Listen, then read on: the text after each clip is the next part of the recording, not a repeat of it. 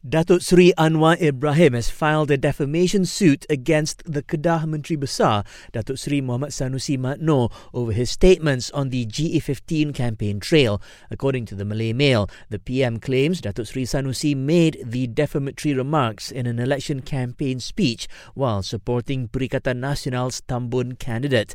In GE15, Datuk Sri Anwar was one of four candidates vying for the Tambun parliamentary seat in Perak.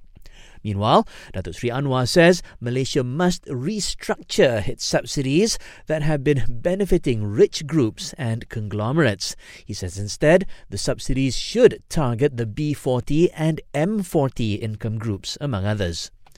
Parti Warisan has rubbished rumours that its Sabah assemblymen are quitting. Its president, Datuk Sri Muhammad Shafie Apdal, insists the party remains intact and the allegations are false. The Fire and Rescue Department has identified almost 4,800 flood hotspot locations throughout the country. It adds almost 200 water surge hotspots and over 250 critical slopes have also been identified. The department is advising the public, especially those living in those hotspots, to always be prepared.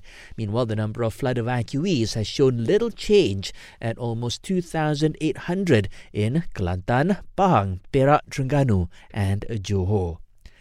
And KL police have arrested a man for allegedly beating his nine year old daughter to death and then burying her body by the roadside at a recreational area.